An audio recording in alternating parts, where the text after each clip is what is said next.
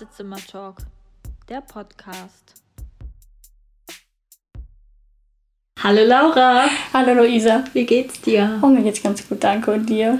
Ja, auch wenn das Wetter nicht so ätzend wäre. Aber irgendwie reden wir erstaunlich oft vom Wetter. Am Aber Anfang das ist auch gerade das, was so ein bisschen ähm, ja, auffällig oder auch ja. genau, also was jetzt gerade aufregend ist, so ein bisschen der Zeit. Mhm. Und jetzt was auffällig ist, wir haben letztes Mal noch von Sommertemperaturen gesprochen und mhm. es war so schön und draußen sitzen und grillen und jetzt haben wir richtig Aprilwetter mit Hagel, Regen, Sonne kalt genau. ist es wieder geworden. Ja, wir haben heute vor einer Woche draußen gesessen, stimmt. Und mit, ich hatte einen Top an und ja. du hast noch gesagt, oh Gott, Lisa, deine Schultern ja. werden rot. Ja, ja, genau. Also ich habe einen ganz leichten Sonnenbrand letzten Mittwoch noch bekommen ja. und wir haben gegrillt und draußen gesessen und äh, alkoholfreie Caipirinhas getrunken. Genau. Und ähm, ja, und jetzt sitzen wir hier und könnten eigentlich mit Tee und Strickjacke irgendwie anstoßen. Wirklich so. Also ich hätte mir heute gerne eine Mütze angezogen und den Schal wieder rausgeholt, weil also es war gestern ganz furchtbar. Also es war wirklich ja. in meinem Stundentakt war äh, Hagel, Schnee, Sonne, alles war dabei. Und genau. heute ist auch sehr windig, regnerisch, also richtig nass, kalt draußen. Und ja, eigentlich so ja, wie Anfang Februar quasi. Ja, auch jedes Mal, wenn ich die Hunde rausschicke, weiß ich eigentlich schon, dass sie in einer Minute wieder rein wollen, weil es dann natürlich genau in dem Moment anfängt zu hageln, zu schneien oder zu regnen. Und eigentlich sind bei uns permanent überall Handtücher, weil die Hunde dann immer trockengelegt werden müssen. Und ja, eigentlich ist man permanent nur am Hinterherwischen und putzen und trotzdem ist alles dauernd matschig. Und ach nee, ich möchte jetzt einfach ähm, wieder das Wetter von letzten Mittwoch haben, bitte. Ja, das war richtig schön. Das hat mich richtig motiviert, auch so, so Sonne und jetzt ist wieder richtig so äh, ja. ein bisschen. Ich will nicht sagen Depri-Stimmung, aber es ist schon sehr nicht so motivierend wie die Sonne einfach es tatsächlich. Ist drückend. Ja, genau. Ja. Es drückt so ein bisschen aufs Gemüt tatsächlich. Ja, dann fangen wir an mit unserer ersten Rubrik, würde ich sagen. Sehr gerne. Hat mir das letzte Mal übrigens sehr gut gefallen, unsere Folge. unsere Sag mal Folge. Und da freue ich mich immer auf die Rubrik Sag mal. Ja, das stimmt. Gerade wenn man sonst jetzt wie heute zum Beispiel, wo wir mal wieder ein Thema haben, weiß, äh, dass danach dann noch was kommt, dann hält man sich doch ein bisschen zurück bei auf manchen Themen und so. Macht es echt Spaß, das so ein bisschen auszuführen. Ja,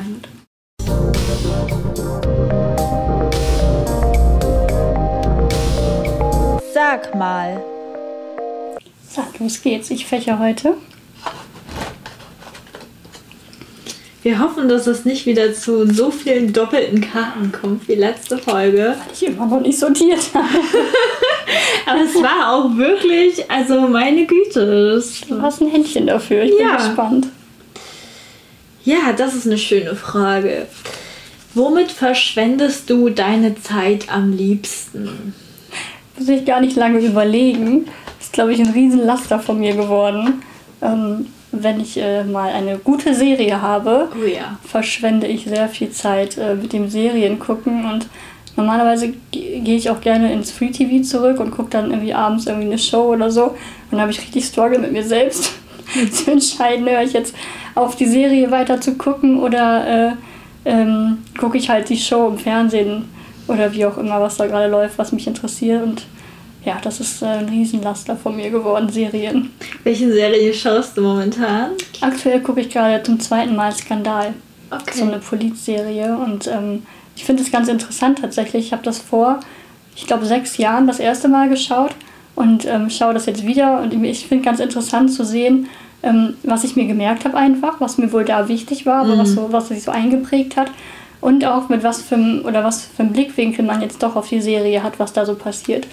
Das ist ja sehr politisch und äh, auch sehr ja, krass zu sehen, was da manchmal so hinter den, natürlich auch wahrscheinlich dramatisiert, aber was so hinter den geschlossenen Türen von Politik so vor sich geht. Ja. Aber ähm, wie man sich einfach in den sechs Jahren weiterentwickelt hat, das finde ich sehr interessant zu sehen, weil eigentlich bin ich kein Typ, der Sachen zweimal guckt. Da bin ich eigentlich streng gegen und sag so, nein, nein, ich weiß alles noch. Aber jetzt äh, habe ich es gewagt und äh, ich finde das sehr interessant tatsächlich gerade für mich selbst, so um mich selbst zu reflektieren. Ja, ich habe gerade überlegt. Ich glaube, ich verschwende meine Zeit. Ähm, ja, am liebsten weiß ich gar nicht, aber die meiste Zeit verschwende ich tatsächlich so im Alltag mit Social Media, muss hm. ich sagen. ähm, momentan ist es ja manchmal auch ganz gut, wenn man Zeit verschwendet, in Anführungszeichen, weil man ja oft nicht viel zu tun hat und dann ähm, froh ist, wenn man irgendwie die Zeit so ein bisschen mit Sachen äh, überbrücken kann, die einem Spaß machen. Aber ich muss wirklich sagen, also wenn man irgendwie auf Instagram rumhuscht und irgendwie mal noch eben schnell zwei Stories macht ähm, oder mal irgendwie sich filmt und was erzählt, ähm, dann guckt man plötzlich auf die Uhr und zwei Stunden sind um und man ist immer noch nicht fertig mit Untertiteln, mit ähm, Filter, was auch immer.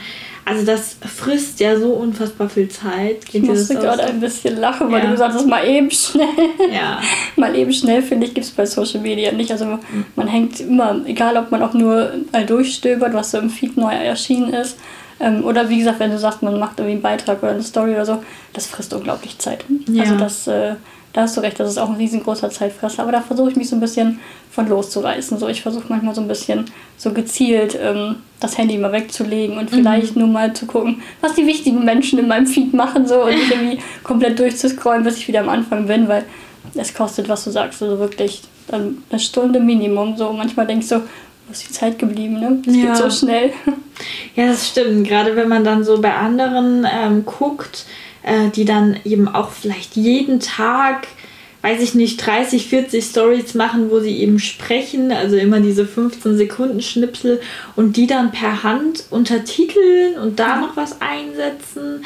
Das ist wirklich, das ist ein, ein Halbtagsjob. Also das ist wirklich echt krass. Ich habe da mittlerweile ja eine App, die das automatisch macht, aber trotzdem, man ist dann noch am Speichern, dann muss man das rüberziehen, dann muss man überlegen, in welcher Reihenfolge das alles war.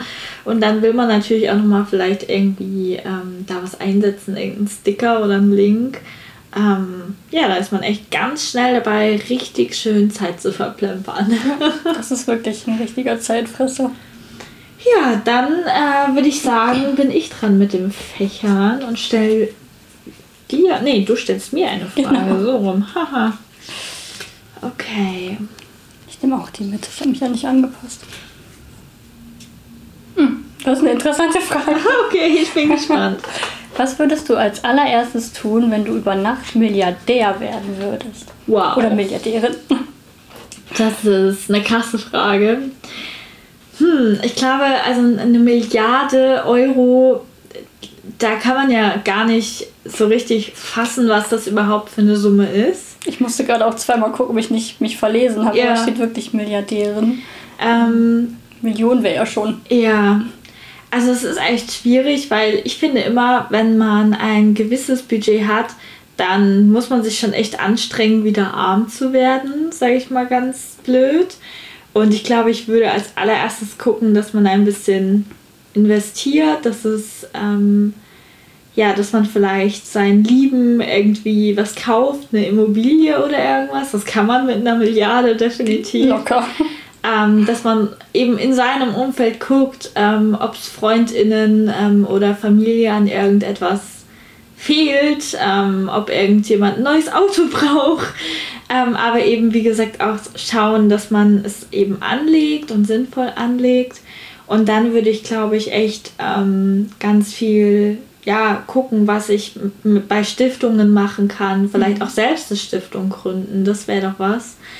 Ähm, und einfach gucken, dass das Geld in die richtigen Hände kommt und das, was passiert und dass es dann nicht nur um mich geht und nicht nur ich daraus profitiere, sondern ja, alle Menschen, ähm, die von ähnlichen Dingen beispielsweise betroffen sind. Ich würde ganz viel in den Tierschutz ähm, geben, weil das für mich ein unfassbar schlimmes ähm, emotionales Thema ist. Also ich kann da manchmal gar nicht hinschauen, wenn im Fernsehen wieder irgendwelche Aufrufe kommen, ähm, so viel Pfoten oder so. Und ich glaube, ja, man kann unfassbar viel Gutes mit viel Geld machen, aber man muss ähm, ja auch aufpassen, dass man nicht abhebt und ja, weiß ich nicht, zu egoistisch ist. Wie siehst du das? Ich habe gerade die ganze Zeit genickt, weil ich glaube ich ganz ähnlich und in derselben Reihenfolge handeln würde, ja.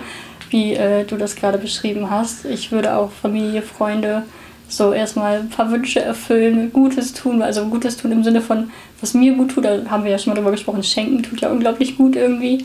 Ähm, da irgendwie in die Richtung irgendwie auf jeden Fall handeln und ähm, ja, auch äh, Stiftung finde ich auch sehr, sehr wichtig, wichtig. Forschung finde ich sehr wichtig. Ja. Das sind alles so gute Zwecke, wo ich sagen würde, das ist gut angelegt.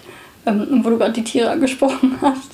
Ich habe letztens schon wieder mit meinem Partner darüber gesprochen. Ich könnte manchmal irgendwie ganz viele Tiere retten. Ne? Ich würde ich habe da irgendwie so, so einen riesen, riesen, riesen, also man, so viel Mitleid irgendwie auch für mit Tieren, so was denen einfach auch geschieht, was denen passiert. Ja. Ähm, ich habe letzten Beitrag äh, aus dem Kriegsgebiet äh, gesehen, ich gar nicht, äh, ich weiß gar nicht mehr genau, welches, welches das jetzt war. Mhm. Ähm, und äh, die ganzen Katzen, die dort über, übrig geblieben sind, Ja. ähm, durch Flucht und auch durch ja, Tod tatsächlich, sind da ja wirklich viele Katzen einfach übrig geblieben. Und da habe ich so gedacht, oh mein Gott, ich würde sie nicht alle nehmen. Ja. Ja, Tierschutz ist Total echt unvernünftig, so aber so ja. das Gefühl sagt einem ja, ne, ich würde sie am Genau. liebsten alle schnappen und es würde denen gut gehen dann. Ja, das ist echt. Also Tierschutz ist ein großes Thema. Ja. Meine beiden Hunde sind ja auch beide aus verschiedenen Ländern, in denen es ähm, ja teilweise ja in denen sehr viele schlimme Dinge mit ähm, Straßenhunden passieren oder generell mit mit ähm, Streunern äh, aller Art.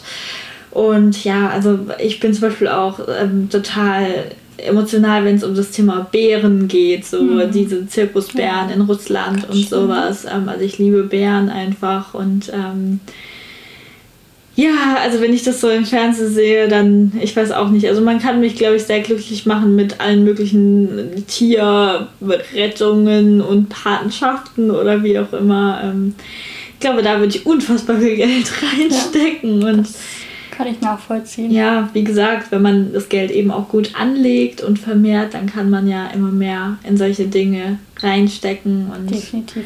Ich war, glaube ich, noch nie ein Mensch, dem es einfach nur gut ging, wenn viel Geld auf dem Bankkonto rumgeschimmelt hat, sondern Ich bin auch Team ausgeben. genau. Also generell, natürlich auch mal für sich selbst. Ja, klar. Aber ich glaube, äh, ja, Team ausgeben ist gut. Das würde ich so sagen. Also, man lebt jetzt, ne? Oder wie sagt man so schön? Genau.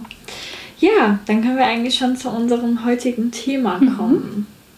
Und zwar ist das, ähm, oder wir haben uns darüber unterhalten, ähm, was wir wichtig finden würden oder wie wir es auch nennen würden, aber wir würden es, glaube ich, nennen, wie erkläre ich Kindern Behinderung? Genau. Ich denke, das ist ein wichtiges Thema und da du Erzieherin bist, bin ich mir sicher, dass du da auch ähm, ja, viele äh, fundierten Dinge ähm, auch noch dazu sagen kannst. Verschiedene Und Sichtweisen auch tatsächlich. Ne? Genau, du, du bist den Umgang mit Kindern sehr gewöhnt wahrscheinlich. Du kennst die, die ähm, hunderten Fragen, die, die du da so gestellt bekommst. Und ähm, ich denke, wir beide haben es auch schon erlebt, ähm, dass Kinder uns direkt gefragt haben oder dass Kinder ihre Eltern vor uns gefragt haben zu unserer Behinderung. Ähm, ja, ich weiß nicht, wie wollen wir starten? Ich denke, wir können vielleicht mal verschiedene Situationen erzählen, die Ja. wir vielleicht erlebt haben. Ähm, ich würde gerne mit einer positiven Story Mhm. aus der Kita tatsächlich anfangen. Ich weiß gar nicht, ob ich sie schon mal erzählt habe. Ich bin mir gerade gar nicht so sicher. Aber das ist so eine Situation, die ist mir unglaublich äh, im Kopf geblieben. Und zwar ähm, habe ich meinen Job ja noch gehend ausgeführt. Mehr schlecht als recht tatsächlich. Und äh, in den letzten Jahren ist es den Kindern aufgefallen, dass mein Gangbild sich verändert hat. Ja. Und ich bin mit einem Jungen ähm, vom Mittagessen zurück in den Gruppenraum über so einen langen Flur gelaufen. Und ähm, er war der Letzte, er hatte getrödelt beim Essen. Mhm. Wir waren für uns, wir waren zu zweit nur. Und er lief so neben mir und dann ging er so ein Stückchen vor. Er war schneller als ich und drehte sich auf einmal um und hat mich dann gefragt, warum läufst du eigentlich so komisch? Mhm. Und ich war so, wie, wie meinst du das?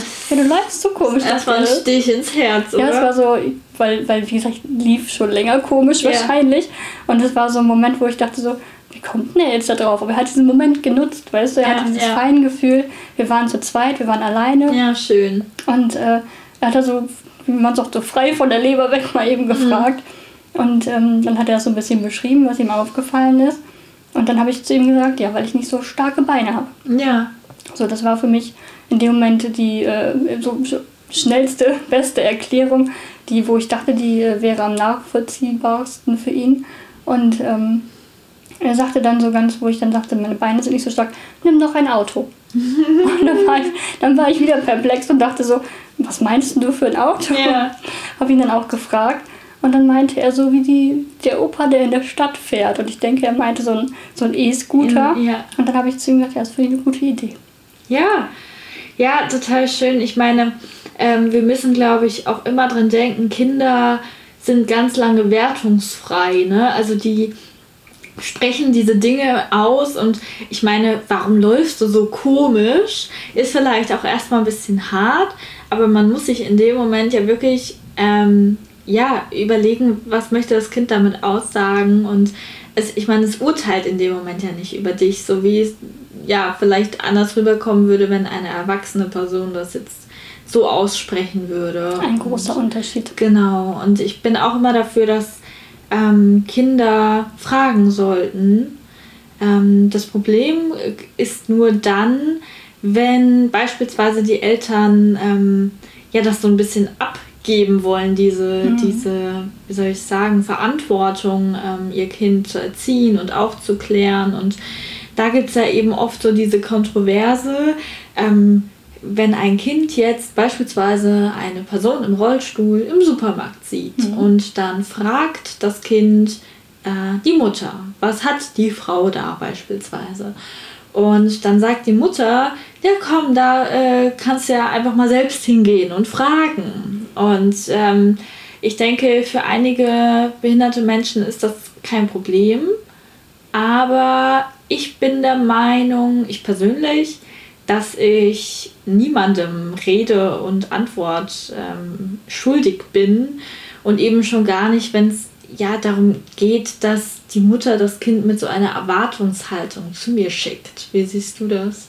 Also ich finde äh, die Situation, die Mutter bringt das Kind in eine ganz blöde Situation. Genau. Weil wenn das Kind selbst fragt und selbst die Frage also sich selbst die Frage gestellt hat und von sich aus kommt, Ja. finde ich, ist es nochmal was ganz, ganz anderes, als wenn die Mutter das Kind dazu animiert, zu fragen. Weil Genau. so ist das Kind auch total unter Druck gesetzt, äh, zu fragen, richtig zu fragen, weil ja auf einmal alle zuhören. Was Mhm. fragt das Kind jetzt?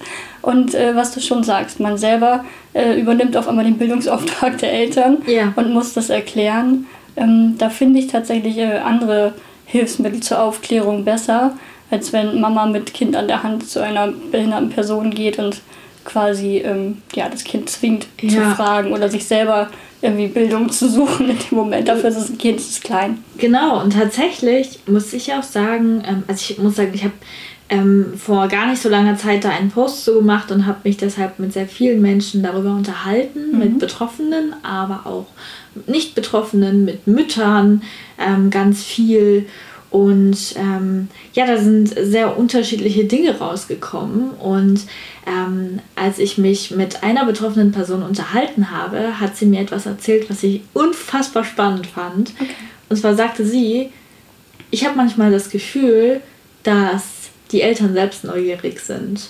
Ja, sicher, Und das steckt dahinter. dass die Eltern eigentlich das Kind einfach nur vorschicken, weil man ja immer sagt, Kinder dürfen alles fragen Mhm. und Kinder dürfen vielleicht auch mal irgendwie über die Stränge schlagen und ähm, diese behinderte Person darf ja jetzt wohl nicht unfreundlich zu meinem Kind sein. Wo wären wir denn da? Einem Kind nimmt man auch vielleicht eine etwas direktere Frage nicht so übel. Genau, genau das. Ja. Und ähm, das ist so ein bisschen der Punkt, wo man sagt, okay, vielleicht wurden die Eltern in ihrer Kindheit eben nicht darüber aufgeklärt. Wir hatten es ja schon oft.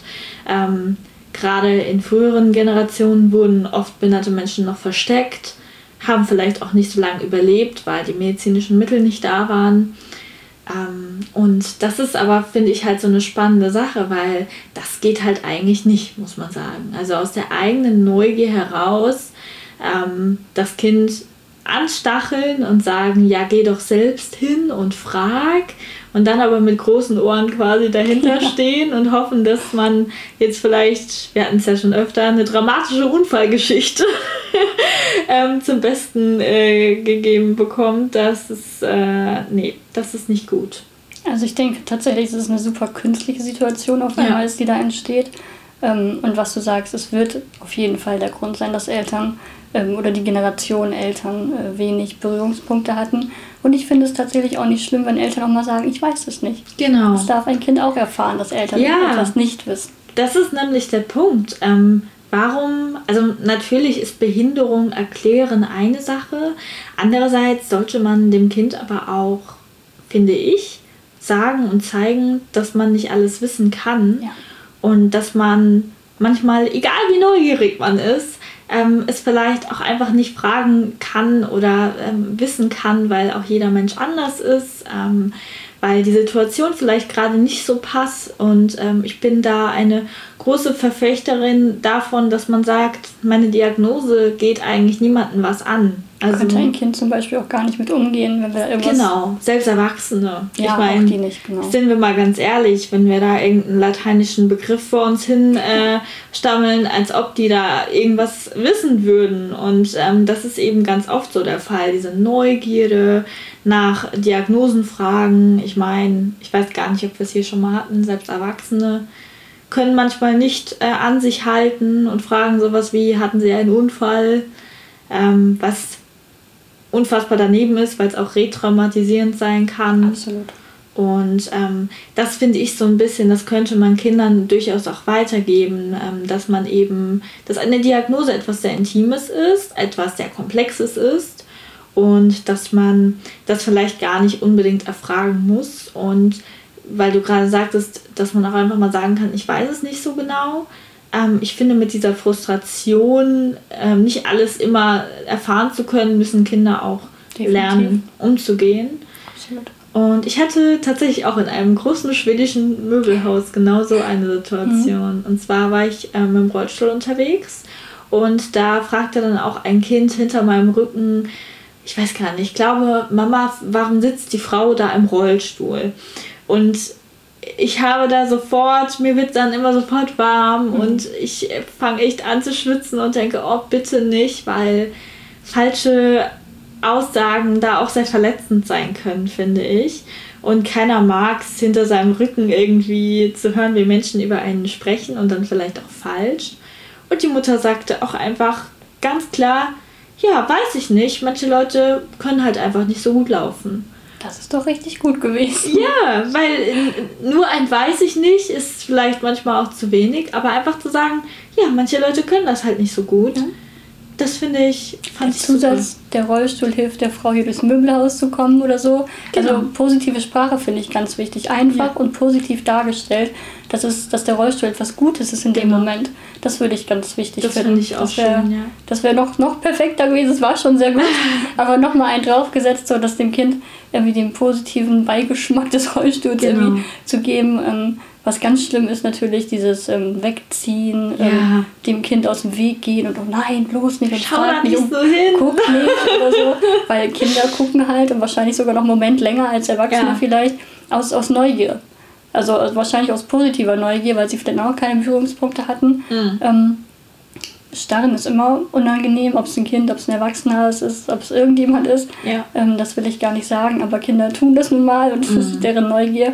Aber ähm, so zu reagieren und das Kind wegzuziehen oder irgendwie ein negatives äh, Bild darzustellen, durch, dadurch, dass es sie nicht fragen dürfen, dass Ja. es irgendwie unangenehm ist, Mhm. für die Erwachsenen vielleicht auch, ähm, das sollte man auf jeden Fall verhindern, glaube ich, weil das bringt uns in der Situation überhaupt nicht weiter. Genau. Und ich denke, man sollte es nicht immer erst auf diese Situationen ankommen lassen und sagen, oh, jetzt sieht mein Kind vielleicht im Alter von drei das erste Mal aktiv eine behinderte Person, sondern man kann eben auch einfach schon vorher mit Kindern darüber sprechen. Wir werden da später auch nochmal genau ähm, darüber sprechen, ähm, mit welchen Hilfestellungen man das so machen kann. Aber ich finde es wichtig, einfach zu Kindern beizubringen, dass jeder anders ist. Und ähm, ich sage immer gerne, und das sagen auch viele andere InklusionsaktivistInnen, dass Behinderung eigentlich nichts anderes als ein Merkmal ist oder nichts, als nichts anderes zu verstehen ist. Und natürlich ist es wichtig zu verstehen, dass wir aufgrund dieses Merkmals diskriminiert werden. Das ist Fakt. Das ist wie zum Beispiel bei einer anderen Hautfarbe auch. Ähm, auch das ist ein Merkmal. Und ja, manche haben dann eben zum Beispiel auch blonde Haare, manche schwarze Haare, manche sind groß, manche sind klein und manche sind eben behindert. Absolut. Und genau da müssen wir, oder muss, glaube ich, die Gesellschaft irgendwie ansetzen, dass man irgendwie mehr stattfinden kann oder stattfinden ja. kann. Wo du gerade von einer anderen Hautfarbe gesprochen hast, wo ich Kind war, ist ja schon eine Weile her, ähm, ist die erste schwarze Babyborn rausgekommen. Ja, ich hatte auch eine schwarze Ich hatte auch eine schwarze. Ich wollte ja. sie unbedingt haben, ich habe sie auch bekommen. Und ähm, das meine ich so. Dann, es wollte auch Puppen im Rollstuhl geben. Mhm. Ähm, es gibt sogar Puppen, äh, die ja. Down-Syndrom ähnlich sind oder, oder das Down-Syndrom spiegeln. Oder das kann sagt. ich dir auch, oder die können wir gerne auch nochmal in Story, ähm, nee, in die Show Notes packen, so Unbedingt, heißt es. Ja. Ähm, die heißt, glaube ich, Tolly Molly, mhm. die wir meinen, genau. ähm, auf Instagram. Genau, das finde ich auch ganz toll. Generell, es gibt auch Barbies im Rollstuhl ja, ich habe eine. Ja? ja, oh, schön. Ich habe ähm, eine tatsächlich. Genau, von Bratz gibt es jetzt wohl auch eine neue Barbie-Puppe. Playmobil hat auch viel Rollstuhl. Ja, also es ist ähm, einfach, es wird langsam ein bisschen besser. Und das ist aber eben so, also wie gesagt, wir werden später noch so ein bisschen auf Literatur eingehen, die man mit Kindern da bearbeiten kann. Aber man sollte es halt einfach so in den Alltag mit einfließen lassen. Es ist wichtig, den Kindern das zur Verfügung zu stellen. Genau. Also ich meine, es gibt es jetzt, es kommt immer mehr. Aber es muss den Kindern auch zur Verfügung gestellt werden und nicht nur dann, wenn Tante, Oma, Opa oder so vielleicht betroffen sind, ja. ähm, dass man das dann, klar, die Kinder wachsen damit auf, die haben mhm. Berührungspunkte, aber es sollte auch ähm, ja, bei allen anderen Kindern stattfinden können. Und wenn das Spielzeug es hergibt, warum nicht nutzen? Genau. Ja, ja, generell. Ähm, andererseits muss man eben auch sagen, ähm, es gibt natürlich auch Kinder, die ähm, direkt fragen, die eine mhm. behinderte Person direkt fragen. Das ist das, was wir ja vorhin schon mal so ein bisschen angekratzt haben. Und da finde ich ganz wichtig zu betonen, das ist was anderes, meiner Meinung nach. Also ich wäre die letzte Person, die ein Kind irgendwie böse anmacht, die ähm, ja das Kind zurückweist. Ähm, und andererseits muss man eben auch da sagen, letzten Endes ähm, ist es dann trotzdem ein Bildungsauftrag, der halt eigentlich nicht an uns gehen sollte. Trotzdem fühlt man sich so ein bisschen unter Druck, oder? Ja, natürlich. Kennst du das Gefühl, dass man dann schnell handeln muss, richtig handeln genau. muss, auch für alle, die nach einem kommen, dass man dann nichts versaut, einfach ja. gesagt irgendwie. Äh, diesen Druck verspüre ich dann immer ganz, ganz schnell, obwohl ich auch weiß, dass es nicht mhm. meine Aufgabe ist. Aber wenn ich in dieser Situation bin, das ist wie so ein Automatismus. Ich bin sofort so, ich muss jetzt auf ja. Sprung das Richtige sagen. Und genau. ähm, aber ich weiß, was du meinst und ich bin, mir dem bewusst, das ist nicht unsere Aufgabe. Also in erster Linie ist es Elternaufgabe und in zweiter Linie vielleicht unsere.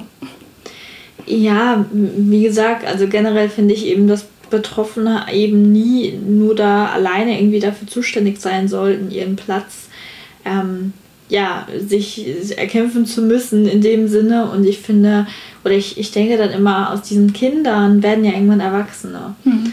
Und ähm, auch ich habe dann diesen, diesen Drang, alles richtig zu machen, weil man immer denkt, okay, wenn äh, dieses Kind dann irgendwann in 20, 30 Jahren mit seinem Kind äh, im Supermarkt steht und es wieder passiert, ähm, dann möchte ich, dass es irgendwie anders geregelt wird oder dann möchte ich, dass das Kind vielleicht schon aufgeklärt wurde von seiner eben aufgeklärten Mutter äh, beispielsweise. Und das ist halt, ja, es ist schwierig, aber wir sollten eben darauf achten, dass die Kinder, die jetzt eben noch Kinder sind, keine starrenden, übergriffigen Erwachsenen werden sollten, ähm, die ja, ihre Grenzen nicht kennen, die uns teilweise sehr ableistisch überrumpeln, die wie gesagt auch Traumas wieder aufreißen können oder Traumata.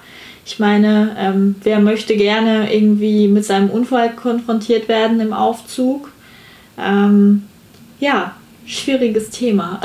Ja, aber was du da gerade sagst, gerade diese Situationen sind super wichtig, weil die verinnerlichen Kinder irgendwie ganz, ganz krass und werden dann, was du gerade sagst, weitergegeben. Genau. Das ist äh, Wahnsinn, wie das so über Generationen weitergegeben werden kann, weil sich das so in das Gehirn einbrennt. Ist, gerade wenn Eltern vielleicht auch so mit, mit Unsicherheit, Angst und ähm, Schrecken, sag ich mal, reagieren ja. und das Kind, was ich gerade schon hatte, wegziehen oder was, das das behält ein Kind.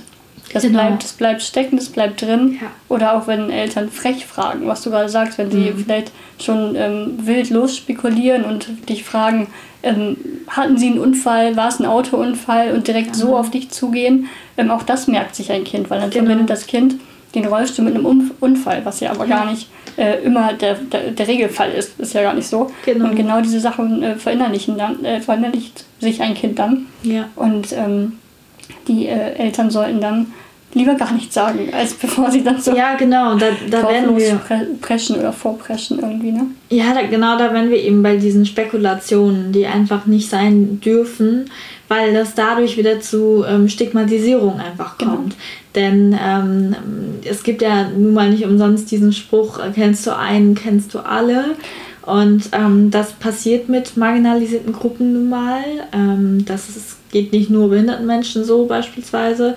Ähm, aber es, es ist einfach so, wenn, ähm, wenn man einem Kind sagt, ja, die Frau hatte bestimmt einen Unfall, dann geht es zukünftig immer davon aus, dass eine behinderte genau. Person einen Unfall gehabt haben muss. Und ähm, ja, es ist einerseits eben falsch und andererseits ist es, wie gesagt, wenn dann die behinderte Person es auch noch mitbekommt, einerseits kann es retraumatisierend sein und andererseits hat man dann doch wieder das Gefühl, einspringen zu müssen und sich wieder rechtfertigen. Das richtig zu stellen zu müssen, genau. Ja richtig ist. Ne? Und damit aber eben auch wieder mit irgendwelchen privaten Details rausrücken müssen, um es richtig zu stellen, was einfach keiner ähm, ja, müssen sollte. Es kann jeder, jeder kann über seine Behinderung sprechen und seine Diagnose erzählen, ähm, aber es sollte keiner müssen, um ja auch um als genug behindert ähm, gesehen zu werden beispielsweise. Ja. Auch das gibt es ja gerne. Und Oft ja. ist ja auch dieses Vorurteil, junge Frau, junger Mann im Rollstuhl, ähm, so jung, das passt ja nicht zueinander. Genau. Und ich finde, also ich habe mir persönlich vorgenommen, ähm, wenn jetzt nicht unbedingt ein Kind dabei ist, ich glaube, dann würde ich mal anders reagieren, aber wenn man schon mit dieser wilden Spekulation gefragt wird, mhm. ich glaube, dann möchte ich nicht mehr antworten. Ja. Also ich glaube, ich, wenn ich gefragt werde, also wie gesagt, ich bin eigentlich pro Fragen und offen dafür, ja. ähm, weil man sich ja irgendwie dann doch schon eine Antwort zurechtlegt, ähm, die dann für einen selber vertretbar ist. Aber ich glaube, wenn dann schon vorher gefragt wird, hatten Sie einen Unfall, ich glaube, dann möchte ich nicht mehr antworten. Ja. Weißt du, wie ich das meine? Also ich würde, glaube ich, wenn gefragt wird, äh, darf ich fragen, warum mm. Sie im Rollstuhl sitzen, ist, glaube ich, eine andere Situation, als wenn sie direkt irgendwie wild los spekulieren oder, oder mich bevormunden und sagen, so eine junge Frau darf nicht im Rollstuhl sitzen zum ja, Beispiel. Ja. Ich glaube, dann würde ich anders reagieren, als wenn sie sympathisch, offen und nicht so, nicht so direkt unhöflich auf einen mhm. zukommen und irgendwie wild spekulieren. Ich glaube, da würde ich noch einen großen Unterschied machen. Und was natürlich bei Kindern einfach ist, die haben nicht den größten Wortschatz in dem ja. Alter gerade. Die sind manchmal wirklich sehr direkt und vielleicht auch ein bisschen, ups, da muss ich jetzt mal schlucken und dann ja, kann ich antworten. Ähm, ich glaube, wie gesagt, da muss man einen großen Unterschied machen zwischen erwachsenen Menschen, wie sie fragen, aber dann auch, ob ein Kind dabei ist oder ob das Kind fragt. Weil, wie gesagt, das Kind wird sehr direkt fragen und genau. wird dann auch mal das Wort komisch in den Mund nehmen. Ja, ja das ist so die Frage. Ähm, aber generell sollte man, wie ich gerade oder vorhin schon mal gesagt habe, einfach Kindern ähm, erklären, dass sie nicht immer alles wissen können und dass man auch nicht immer alles fragen sollte. Und ähm, das ist immer so ganz schwierig zu erklären, denn da würden jetzt schon viele Eltern äh, auf die Barrikaden gehen, wenn ich sage, Kinder dürfen auch nicht alles fragen. Ne? Das ist immer so ein bisschen schwierig.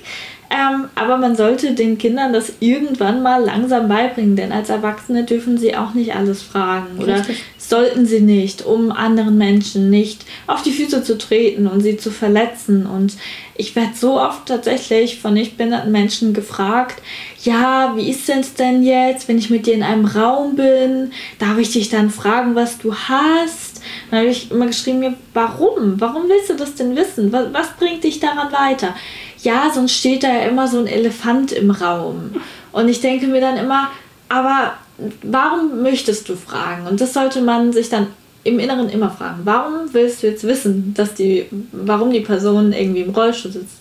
Möchtest du das ähm, wissen, um ja beispielsweise, weiß ich nicht, zukünftig ähm, bei ja gemeinsamen Treffen irgendwie besser auf sie zu reagieren und auf gewisse Sachen zu achten? Dann kann man es eventuell erfragen, wenn man befreundet ist, sage ich mal.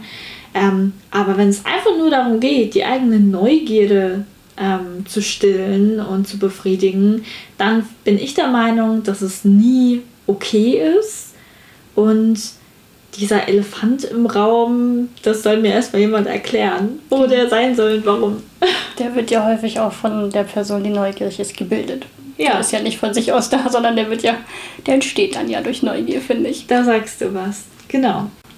Ich denke, generell ist es nicht einfach ähm, für Eltern, die selbst zu wenig aufgeklärt wurden im Sinne von Behinderung, ähm, ihren Kindern Behinderung zu erklären. Das ist sicherlich eine Aufgabe und ähm, ja, jeder hat irgendwie Angst, was falsch zu machen und ähm, letzten Endes ist es aber das Falscheste, glaube ich, nicht darüber zu sprechen. Definitiv, ja. Ähm, ja, ich, ich glaube, man kann einfach sagen, man sollte einem Kind Behinderung so erklären, dass es nichts Dramatisches ist.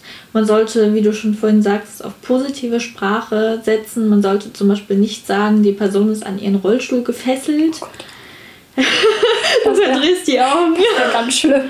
Ja, ähm, Hilfsmittel sind etwas Positives. Genau. Behinderung ist kein Drama. Behinderung ist kein schlimmes Schicksal gleich äh, von vornherein.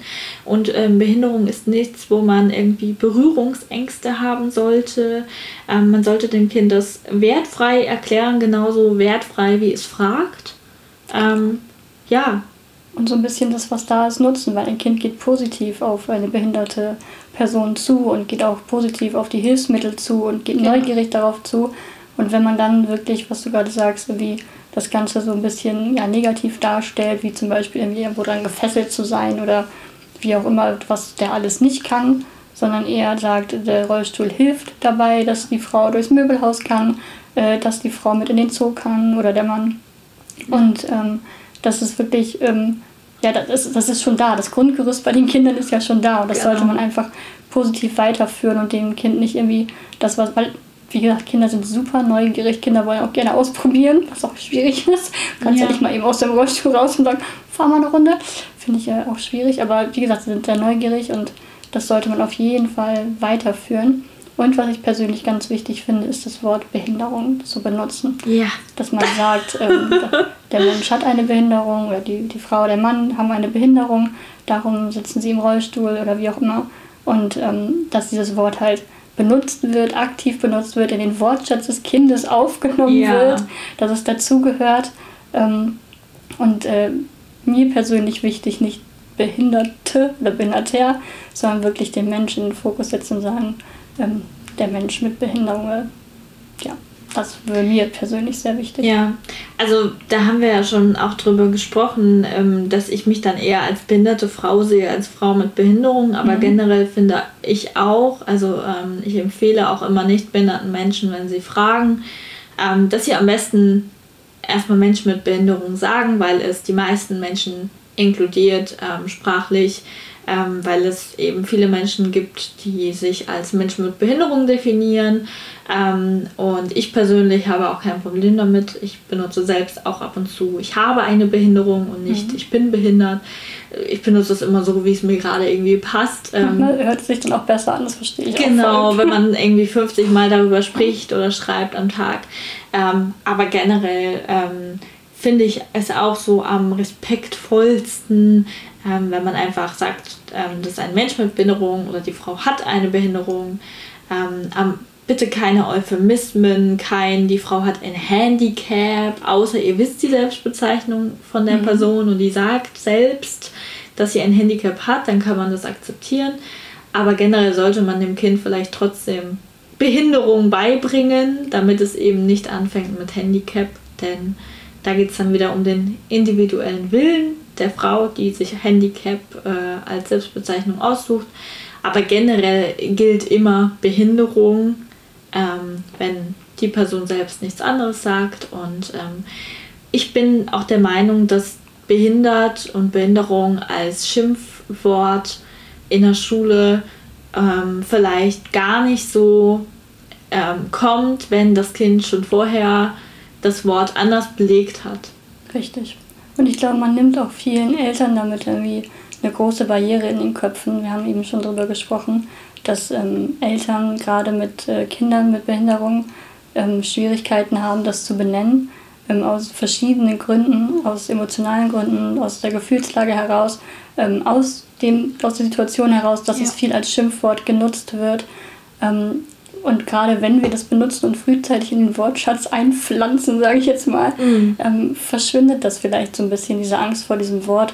Und äh, Eltern bezeichnen ihre Kinder dann nicht mehr als Kinder mit Besonderheiten oder gehandicapte Kinder oder genau. besondere Kinder mit besonderen Fähigkeiten, ähm, was ihnen vielleicht leichter fällt, was auch völlig okay ist, wie gesagt.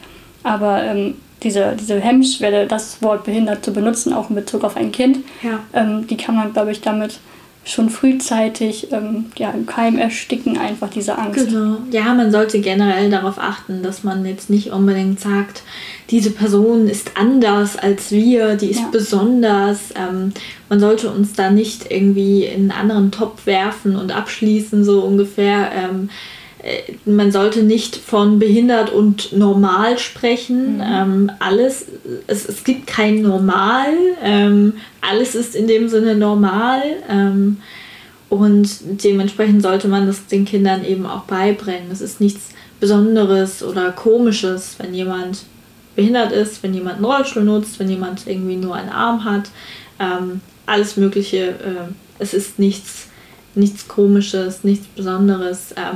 Man sollte immer bedenken und das auch weitergeben, dass die Person aufgrund dessen diskriminiert wird, ähm, dass die Person eventuell nicht so die Teilhabe hat, die nicht behinderte Menschen haben. Aber das ist natürlich auch eine Sache, die Kinder erst ab einem gewissen Alter vielleicht verstehen. Hm. Und, und du hast mal in der vorigen Folge, ich weiß gar nicht mehr in welcher, gesagt, uns wird das Wort weggenommen. Genau. Das fand ich ganz toll. Das hat sich total eingepflanzt bei mir tatsächlich auch, weil es tatsächlich so ist. Ja. Weil wir sind Menschen mit Behinderung, wir haben eine Behinderung und warum sollten wir die anders betiteln? Und warum sollte man es nur, weil es mal als, Schimpfwort nimmt, uns diese, diese Bezeichnung nehmen? Weil genau. das ist unsere Bezeichnung genau. in dem Fall. Also dann bin ich auf meins. Sehr schön. Ja, nee, das freut mich, weil es ist auch so. Es ist unser Wort. Es darf nicht, ähm, wenn das andere Leute missbrauchen, dann diskriminieren sie uns damit. Nichts anderes. Und wenn Kinder Behinderungen schon vorher anders belegen, dann werden sie vielleicht auch zweimal nachdenken in der Schule, wenn sie wieder hören, die Person ist behindert, so, bist du behindert oder was. Ähm, ich hoffe das, ich hoffe das sehr, dass das irgendwann passiert. Ja, jetzt ist uns relativ spontan noch so die Idee gekommen, ganz kurz anzuschneiden, wie es denn ist, wenn das Kind selbst eine Behinderung hat mhm. und man als Eltern ähm, ja, dem, dem Kind erklären möchte, dass es eine Behinderung hat und ähm, vielleicht auch warum das so ist. Äh, wie bist du groß geworden? Haben dir deine Eltern deine Behinderung erklärt? Ähm, leider nicht. Äh, sie konnten sich das, also das heißt leider, leider ist auch wieder eigentlich jetzt als erwachsene Frau denke ich leider nicht, aber sie ja. konnten glaube ich nicht anders, weil sie ja nicht wussten, mhm. was ich habe und dass es eine Behinderung ist. Weißt du, was das meint? So, es war, war lange Zeit ähnlich, ja. einfach gar nicht greifbar, was ich da habe. Mhm. Und von daher ähm, konnten sie das, glaube ich, auch gar nicht so klassifizieren als Behinderung und mir dementsprechend auch gar nicht mhm. ähm, sagen, du hast eine Behinderung. Ähm, ich bin allerdings äh, mit Menschen mit Behinderung ja, aufgewachsen, hört sich schon wieder so vielsagend an, aber ich hatte immer Berührungspunkte damit ähm, durch den Job meiner Mutter, die mit Menschen mit Behinderung gearbeitet hat. Das heißt, ich äh, wusste immer, worum es geht, hatte da auch nie Berührungsängste tatsächlich. Ähm, ich arbeite in einer integrativen Kita. Ich mhm. arbeite also auch mit Kindern. Und ähm, von daher hatte ich nie so diese, ähm, diese Angst, das äh, zu, zu benennen oder auch, auch äh, oder da kein negatives Bild von, nur durch diese sprachliche Geschichte einfach mhm. tatsächlich, weil ich, das hatte ich glaube ich auch mal gesagt, dass ich äh, das in meiner Zeit das ein fester Bestandteil der Jugendsprache war als Schimpfwort. Ja. Und da ist es tatsächlich entstanden, aber nie, ähm, was ja jeder sagt, der das benutzt, in Bezug auf Menschen mit Behinderung, sondern weil dieses Wort einfach genutzt worden ist für eine negative Sache. Das war so die einzige Sache, die wirklich schwierig war, aber ähm, ansonsten haben meine Eltern aber auch nie gesagt, ich habe besondere Fähigkeiten oder ich bin, Bedürfnisse. Be habe besondere Bedürfnisse, Bedürfnisse oder irgendwie haben das anders irgendwie beschönigt in irgendeiner ja. Art und Weise. Ähm, das haben sie tatsächlich nicht gemacht, aber ja, sie haben es irgendwie, also für, wir sagen ja nicht, es gibt nicht normal, aber für mich ja. war ich so wie ich war, war okay. war gut so, war normal, hat gereicht. Das ist schön. Ja, es ist so lustig. Ich merke das gerade an deinen Beschreibungen, dass es ähm, bei mir ähnlich war, dass einfach Behinderung immer nur mit einer Diagnose gleichgestellt ja. wird. Man darf immer erst behindert sein, wenn man auch weiß, warum.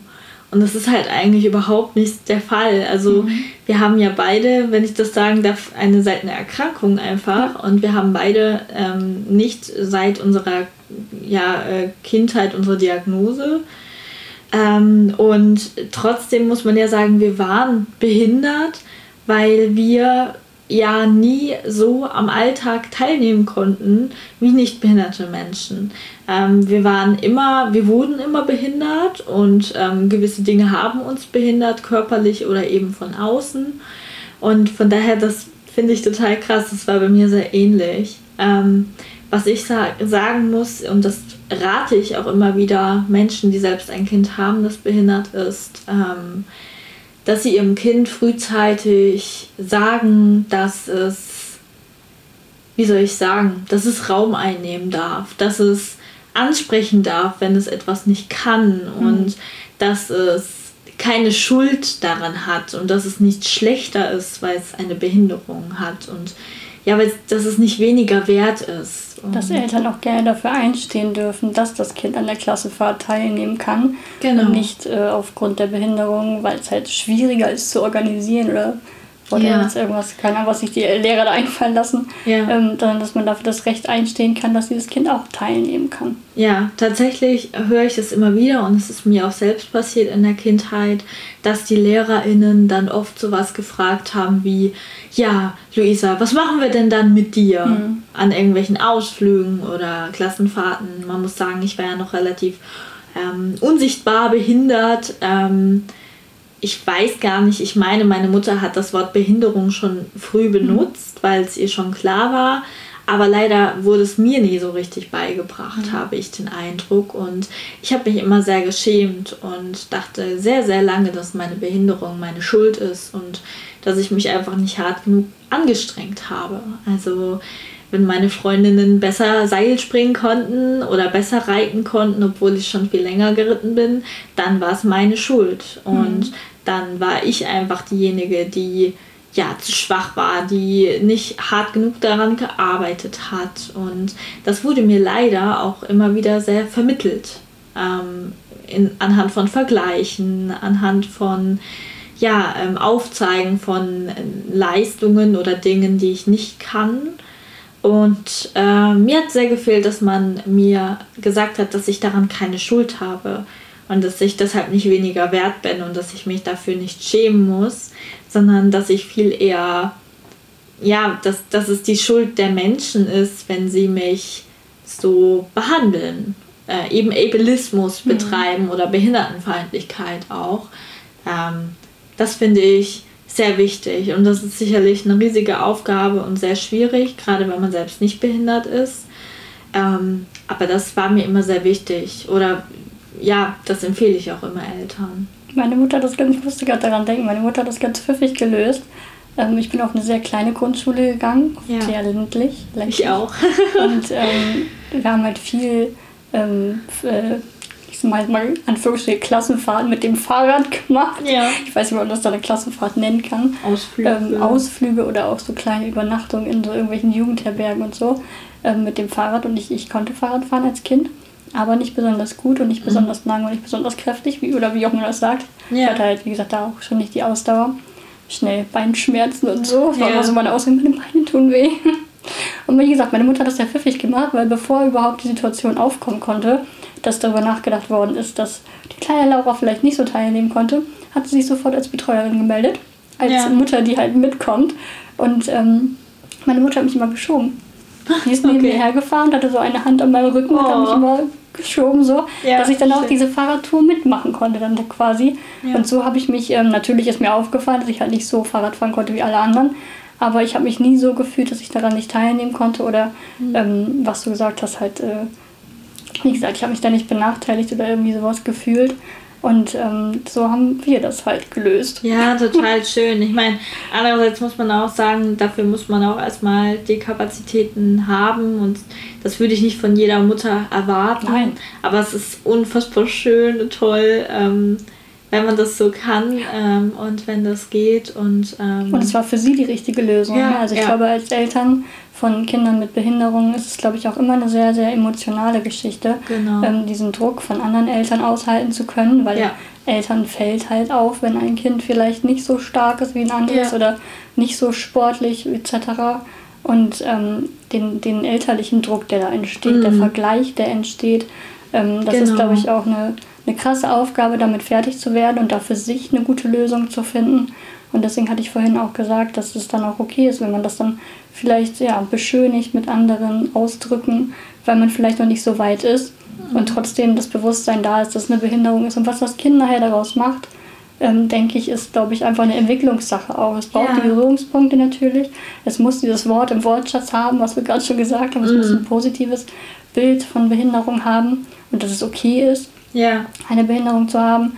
Ähm, aber ich glaube, für Eltern ist das nochmal eine besondere Aufgabe, gerade was du Mhm. sagst, wenn sie vielleicht selber nicht betroffen sind. Ja, ja gut, da bin ich so ein bisschen, also nicht anderer Meinung, aber da bin ich vielleicht ein bisschen härter und ich finde schon, dass ähm, Eltern auf jeden Fall ähm, ja, wissen sollten und sich zum Ziel setzen sollten, behindert zu sagen oder Behinderung zu sagen. Ähm, denn nur so kann das Kind eben frühzeitig. Ähm, gut mit dem Begriff klarkommen und ähm, ja, lernt eben auch, dass es nichts ist, wofür man sich schämen muss.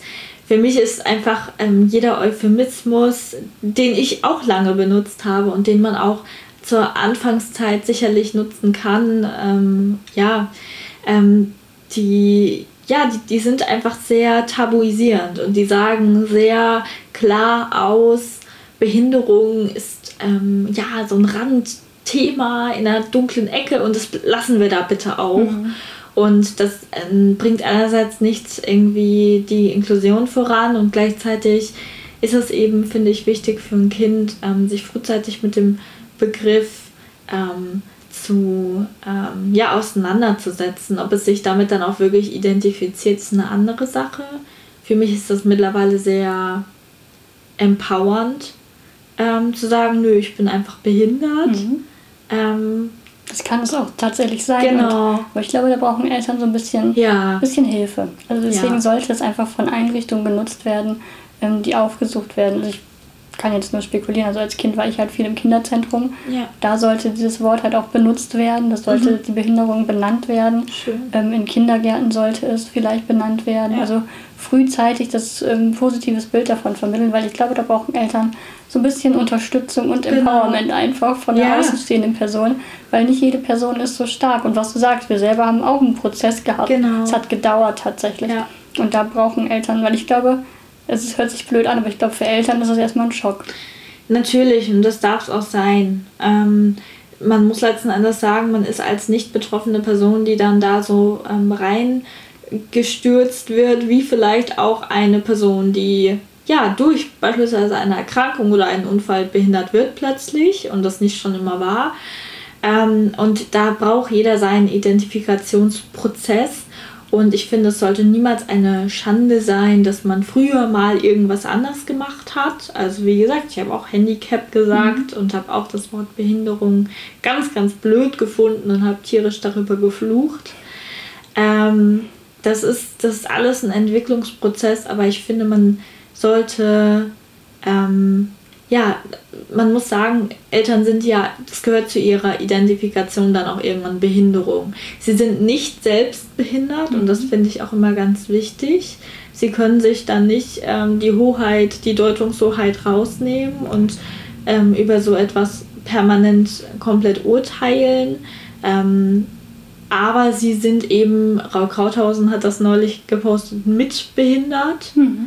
Ähm, was, wie gesagt, nicht gleichgestellt ist mit einer eigenen Betroffenheit, aber nochmal eine ganz andere Rolle eben darstellt. Und auch das braucht Zeit, um sich damit zu identifizieren, um damit klarzukommen. Und ich finde, was das angeht, sollten sich Eltern von behinderten Kindern gerne auch Ratschläge von behinderten Menschen holen. Unbedingt, also sich schlau machen tatsächlich auf Accounts wie auf Dime zum Beispiel. Ja. So offen dafür sein. Und ich habe gerade nochmal daran gedacht, dass einfach, also ich musste so an meine Mutter denken, die hatte einfach einen ganz anderen Alltag mit mir als Kind mit Behinderung vielleicht Ja. noch unabhängig, aber schon alleine schon, was sie einfach an Zusatzterminen Genau. erledigen Das musste. ich, ja. So für, für mich. Und dann habe ich so gedacht, so, das muss ja eigentlich, also meine Mutter ist eine starke Person, das hat sie, glaube ich, auch Mhm. stark gemacht, alles, was man da so geleistet hat.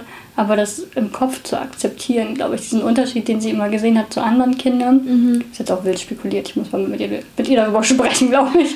Sie mal fragen, wie das damals so war. Ja. Ist ja schon ein bisschen her. Aber ich glaube, dass, man, dass es doch sehr auffällt. Andere fahren ihr Kind vielleicht zum Reiten und zum Fußball und Mhm. Genau. meine musste noch 27 Arzttermine und Therapietermine erledigen, Ja. ähm, um das Kind oder um mich in dem Fall äh, ja, art, artgerecht wollte ich gerade sagen, artgerecht zu fördern, angemessen zu fördern. Ja. Und ähm, also ich glaube, dass äh, das, was du gerade sagst, mit, mit mitbehindert, ist Ja. auch der Alltag ist mit, also anders einfach, Ja. ne? Für Eltern. Also ich finde, Eltern sind immer ein spannendes Thema gerade. Ich muss sie echt mal fragen. Jetzt bin ich gerade wieder neugierig geworden, wie das so für sie war, ob das ihr so aufgefallen ist tatsächlich auch. Ja, und man muss ja auch sagen, ähm, alleine schon vor der Geburt eines Kindes ist es alles sehr leistungsorientiert. Ähm, du guckst permanent darauf, ist das Kind ähm, gesund, ist es nicht behindert? Das ist ja auch die erste Frage, wenn du schwanger bist. Genau, pränatale, Ist pränatale Diagnostik Ja. ist da so ein Thema, was sehr schwierig Mhm. ist. Ähm, und ich finde das, also es ist ganz schlimm, wenn man dann sowas hört wie Hauptsache gesund. Es ist ein Standardsatz, der Ja. immer wieder fällt, oder? Genau. Ja. Und natürlich wünscht man ähm, jedem und jeder Gesundheit, aber es wird so dargestellt, als wäre das Kind weniger wert oder gar nichts ähm, wert, wenn es behindert ist, beziehungsweise man darf auch nicht sagen, dass ein behindertes Kind direkt krank ist. Mhm. Das ist wichtig, aber ähm, es, es wird einfach sofort unsere Leistungsgesellschaft und unser verinnerlichter Ableismus ganz groß, wenn es um das Thema Kinder geht. So. Kinder bekommen. Ähm, ja, nicht selten gibt es Menschen, die den Eltern Vorwürfe machen, wenn ein Kind behindert ist, dass da ja wohl irgendwas in der Schwangerschaft schiefgegangen genau. sein muss. Ähm, da wird auch wieder spekuliert. Ja. Da waren wir schon beim Thema. Ähm, und das ist ja, also ich, ich lese immer wieder viele Beiträge von äh, Müttern, die behinderte Kinder haben und es ist sicherlich nochmal eine ganz andere Reise, die, äh, als die, die man selbst macht als behinderter Mensch. Und auch dies um Gottes Willen auf keinen Fall zu unterschätzen. Auch ich äh, bin meiner Mutter wahnsinnig dankbar und weiß nicht, wie sie es damals gemacht hat, mich überall hinzuschleichen, zu jeder Therapie, zu Arztterminen. Auch das ist ein gewisses Privileg, wenn man Eltern hat, die sich da einsetzen. Absolut. Ähm, ja. Aber wo du vorhin gesagt hast, Hauptsache gesund. Ich weiß nicht, wo ich es gelesen habe, ist noch gar nicht so lange her. Ich weiß echt nicht mehr, wo ich das. Aber dann, das sollte man umändern, Hauptsache geliebt. Oder ich stand das kenne nicht den irgendwo? Post, ja. Ich habe es irgendwo gelesen, da musste ich gerade so hart Wir dran können denken. ihn ähm, verlinken. Die Wenn du noch ähm, weißt, woher du mich das habe. Posterstellerin hat äh, mir den tatsächlich vorm Posten einmal geschickt, weil sie Ach, sehr unsicher war. Okay. Das aber sehr schön, ein sehr schöner Post ähm, geworden. Den können wir da gerne auch mal verlinken. Das passt gut Ja. zum Thema. Weil das fand ich richtig gut, dass man das austauschen sollte. Ja, ja, natürlich. Und das zeigt ja dann auch wieder so ein bisschen, das geht dann wieder ein bisschen auf die Verantwortung der Eltern. Ne? Also Ja. es, ähm, es ist doch total egal. Also natürlich ist es, man darf da erstmal trauern, weil man Sorgen hat, weil man sich damit nicht auskennt, weil es anders ist, als man es erwartet hat. Das ist Unsicherheit einfach. Genau. Da muss man reinwachsen. Ne? Aber wie oft sehe ich auch im Fernsehen irgendwelche Beiträge über behinderte Kinder, wo es dann nur noch von schwerem Schicksal und erst heute habe ich eine Frau gesehen mit zwei behinderten Kindern, die dann sagte, ja, viele Menschen fragen mich, wie ich überhaupt noch lachen kann. Aber äh, ich habe ja keine andere Wahl, ne? Hahaha. Wo ich mir so dachte, also das ist, das geht beides nicht. Das, was sie sagt und das, was die Leute sagen. Also Wieder die Medien, die das so darstellen. Genau, Behinderung ist nicht das Ende Ja. und Behinderung ist kein Drama und kein Schicksal, Ähm, Behinderung gehört zum Leben dazu. Die wenigsten Menschen sterben ohne Behinderung. Manche werden damit geboren, manche erhalten sie in ihrem Leben. Und ähm, ja, ich glaube, viel mehr. Das war ein gutes Schlusswort.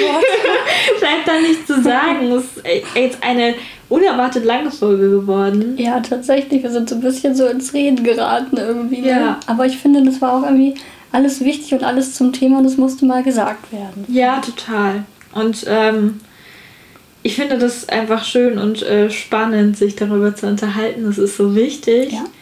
Und es ist auch so ein großer Unterschied, ob man seinem Kind das aus der ähm, fremden Perspektive, also ohne dass man selbst betroffen ist oder das Kind betroffen ist oder irgendjemand im Umfeld betroffen ist oder ähm, ne, ob man selbst tatsächlich ähm, da betroffen ist. Das ist einfach ein großer Unterschied. Ähm, ja. Aber jetzt sollten wir zu unseren Empfehlungen kommen. Oh ja. Oder? wir haben ja noch so ein bisschen Handwerkszeug uns Genau. rausgesucht. Und damit kommen wir erstmal zu unserer letzten Rubrik, würde ich sagen.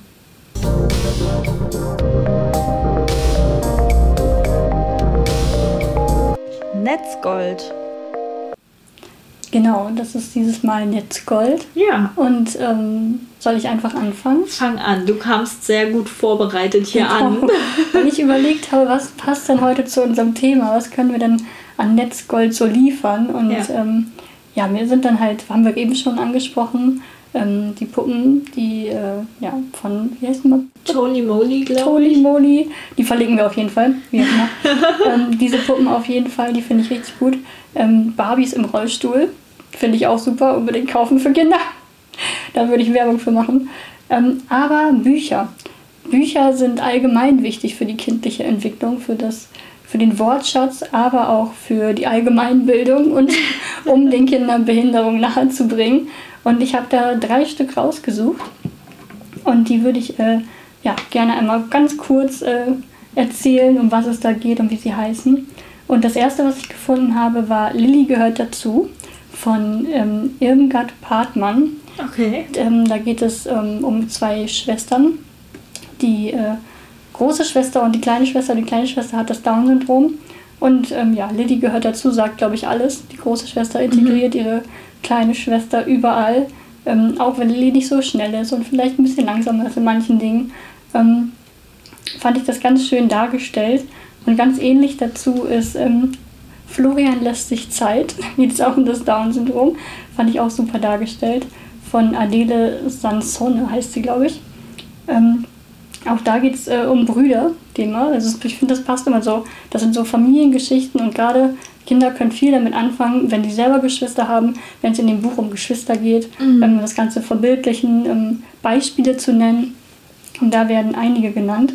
Und äh, das letzte, weil ich habe eigentlich nach Büchern mit Rollstühlen gesucht und habe irgendwie richtig wenig gefunden. Aber dann habe ich eins gefunden. Und das heißt, meine Füße sind der Rollstuhl. Okay. Das fand ich richtig gut, den Titel. Ja. Ähm, von Anne, Annegret Ritter.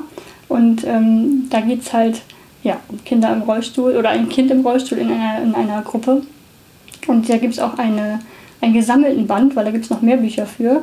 Und das heißt, gemeinsam sind wir große Klasse. Da ist zum Beispiel diese Geschichte, meine Füße sind der Rollstuhl mit dabei und noch äh, andere Geschichte, Geschichten, wo es um Behinderung geht. Und ähm, da fand ich es eigentlich Behinderung ganz gut dargestellt, kindlich gut dargestellt. Und das wäre jetzt so mein Netzgold, was ich so gefunden habe als Empfehlung. Ja, mega. Ähm, bei mir wird es etwas internationaler tatsächlich. Ich habe zwei englischsprachige Kinderbücher ähm, herausgesucht. Ich ähm, denke tatsächlich aber auch, ähm, man kennt ja Kinderbücher, da ist nicht sonderlich viel Text ähm, und viele Abbildungen.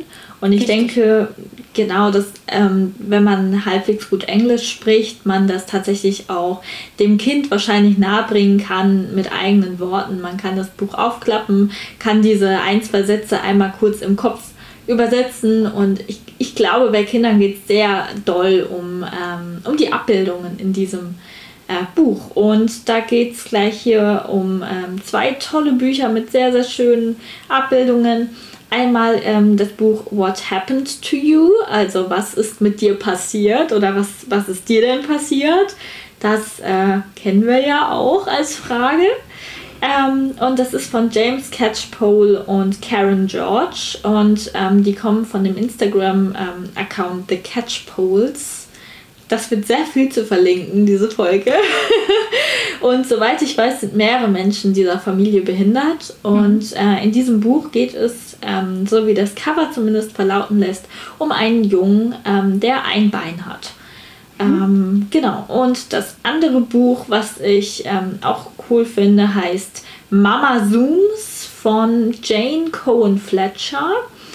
Ähm, und da geht es tatsächlich um eine Mutter im Rollstuhl. Finde ich auch sehr spannend. Sehr wichtig, ja. Also ähm, vielleicht auch für behinderte Frauen, die eben Kinder ähm, mhm.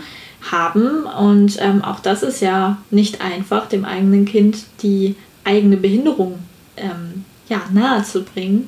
Und das Buch finde ich irgendwie ganz schön. Auf dem Cover ist ähm, eine Frau im Rollstuhl, beziehungsweise der Rollstuhl ist abgeschnitten, aber ich habe schon mal reingucken dürfen. Ähm, und ja, die streckt die Hände aus und ihr Kind sitzt auf dem Schoß und beide haben den Fahrtwind in den Haaren. Ähm, ja, finde ich auch ganz cool. Ich habe beide Bücher leider selbst noch nicht, aber ich habe schon ein bisschen reingucken können. Von daher denke ich, dass ich die guten Gewissens äh, ja, empfehlen kann. Und ich glaube, dass man sich einfach informieren muss, so ein bisschen. Also ich glaube, Bücher sind super Handwerkszeug, um äh, diese Situation, die man im Alltag vielleicht erlebt, unterstützend noch dem Kind näher zu bringen, äh, indem man dann vielleicht doch mal ein Bilderbuch statt einem Plastikspielzeug kauft und äh, dann sich mit dem Kind nochmal hinsetzt und sich das eine Geschichte über Menschen mit Behinderung im Kinderbuch anguckt. Genau. Das äh, finde ich sollte fester Bestandteil. Die sollte die Bundesregierung verteilen, verschenken, finde ich. So, das ja. wäre doch super. Ja, ja, hoffen wir auf immer mehr ähm, Spielzeug, was uns auch repräsentiert. Definitiv, das ist ja. wichtig. Nicht nur äh, den Opa im Rollstuhl immer abbilden, sondern auch gerne mal junge Leute genau. mit verschiedenen Behinderungen, auch unsichtbare Behinderungen ähm, sollten ab und zu mal thematisiert werden. Ähm, ja, nicht jede Behinderung ist sichtbar.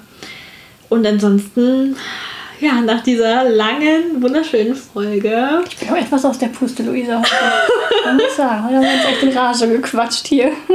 Ja, bleibt nur noch zu sagen, folgt uns auf eurem Streaming-Anbieter, über den ihr uns gerade hört.